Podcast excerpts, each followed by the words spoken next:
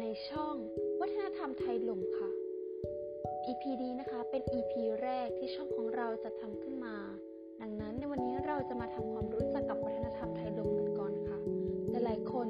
อาจจะสงสัยว่าวัฒนธรรมไทยลมนั้นมีถิ่นกำเนิดมาจากที่ไหนนะคะ ซึ่งถิ่นกำเนิดนี้ก็คืออยู่ที่อำเภอลมเก่าจังหวัดเพชรบูรณ์ของเรานั่นเองค่ะ ในวันนี้นะคะเราจะไปฟังประวัติอำเภอลมเก่ากันนะคะอำเภอลมเก่าหรือเมืองลมเ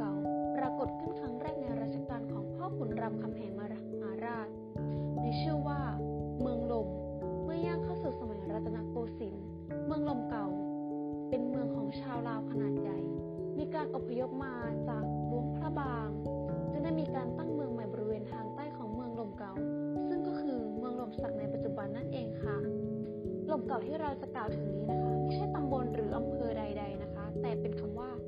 ลมเก่าที่มีประวัติความเป็นมาอย่างยาวนานลมเก่านะคะ เป็นคำเรียกหมู่บ้านแห่งหนึ่ง ซึ่งปัจจุบันนี้เป็นชื่อตำบลและอำเภออยู่ในเขตการปกครองของจังหวัดเพชรบูรณ์ณบริเวณนั้น เดิมชื่อเมืองลมหรือเมืองรุ่งหรือเมืองลม ซึ่งมีหลักฐานปรากฏในศิราจารึกของพ่อขุนรามคำแหงมหาราชว่า เมืองลมนี้ ไม่ใช่เป็นเมืองทางราชการตั้งขึ้น แต่เป็นเมืองที่เกิดขึ้นโดยประชาชนร่วมกันสร้าง พอสรุปความเป็นมาของลมเก่าได้ดังนี้ สมเด็จกรมพระยาดำรงราชานุภาพและขุนวิจิตมาตราสันนิษฐานว่าเดิมทีพื้น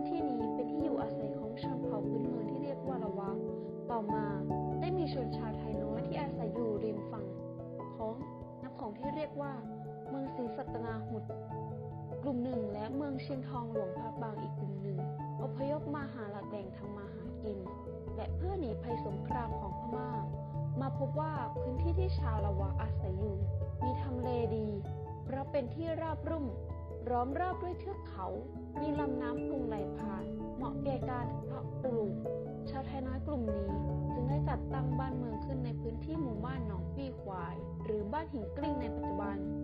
และได้ยกผู้นำในการอพยพขึ้นมาเป็นเจ้าเมือง แต่ครั้งนั้นไม่เรียกเจ้าเมือง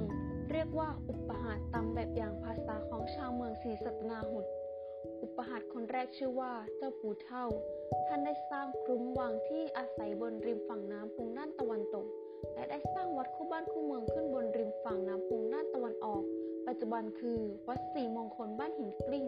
อุปหาตต่อจากปู่เท่าลงมา ที่พอทราบชื่อจากคำบอกเล่าคือ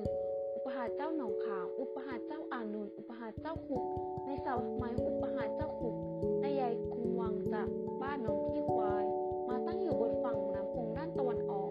สันนิษฐานว่าปัจจุบันคือพื้นที่ที่อยู่ระหว่างกลางวัดสองวัดคือ วัดตาลกับวัดกู่แก้วณคุ้มอุปหาบ้านกลางนี้ อุปหาท่านนี้ได้เสียชีวิตขณะในระหว่างหลับ ประชาชนจึงพากันเรียกท่านว่า อุปหาเจ้านอนตาย หาที่พอจะเชื่อถือได้ในช่วงระยะเวลาต่อจาก อุปหาตเจ้านอนตายถึงก่อนปีพศ 2370 เกิดมีกบฏเจ้าอนุวงศ์เวียงจันทร์เจ้าอนุวงศ์ได้ส่งเจ้าราชวงศ์ให้มาคุมกองทัพกบฏส่วนหนึ่งมายึดเมืองลมอุปหาตเมืองลมในครั้งนั้นมีกำลังน้อย จึงจำต้องยอมสวามิภักดิ์ต่อเจ้าราชวงศ์เข้าร่วมเป็นกบฏ เมืองทางหลวงของไทยสัก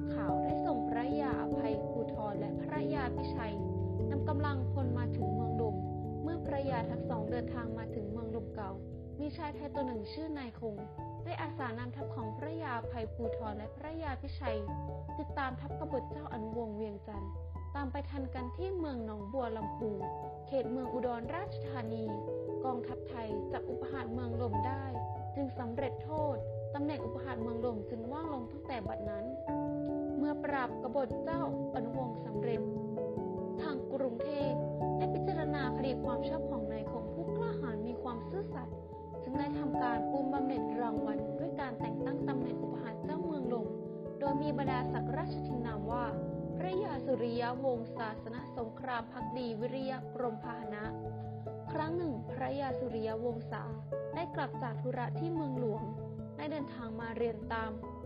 เรียบตามรำน้ำสักจากสระบุรีเรื่อยมาก่อนถึงเมืองลมได้ผ่านหมู่บ้านหมู่หนึ่ง คือบ้านท่ากกโพซึ่งมีชาวลมอาศัยอยู่ประปราย บ้านท่ากกโพนี้อยู่ทางด้านทิศใต้ของเมืองลม พระยาสุริยะวงศาได้พิจารณาเห็นว่า พื้นที่ท่ากุกโพเป็นที่อุดมสมบูรณ์ มีชัยภูมิเหมาะที่จะเป็นเมืองอย่างยิ่ง จึงได้ตัดสินใจย้ายเมืองลมเก่ามาสร้างขึ้นใหม่ที่บ้านกุกโพและได้สร้างคุ้มเจ้าเมืองขึ้นที่สวนฝ่ายตาโปร่งเหล่งส่วนคุ้มเจ้าเมืองเก่า ได้จัดสร้างเป็นวัดที่เรียกว่าวัดกลาง ปัจจุบันคือวัดศรีสุมัง และพระยาศรีสุริยวงศ์ได้เรียกเมืองใหม่ที่ตั้งขึ้นว่าลมสัก เพราะตั้งอยู่บนฝั่งซ้ายของแม่น้ำแควป่าสัก ส่วนเมืองเดิมเรียกว่าลมเก่า ฉะนั้นคำว่าลมเก่าจึงเกิดมีขึ้นมาตั้งแต่สมัยของเจ้าเมืองลมสักคือ พระยาสุริยวงศ์ศาสนสงคราม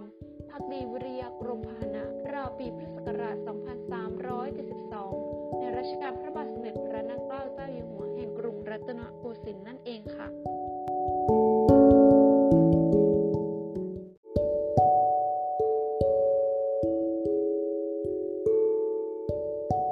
ค่ะแล้วเราก็จบลงกันที่ประวัติความเป็นมาของอำเภอลมเก่า กับช่องวัฒนธรรมไทยลมของเรานะคะท่านผู้ฟังสามารถรับชม กับช่องวัฒนธรรมไทยลมของเราได้ใน EP ต่อไปนะคะ โปรดรอติดตามกันได้ใน EP ช่วงหน้าเลยค่ะ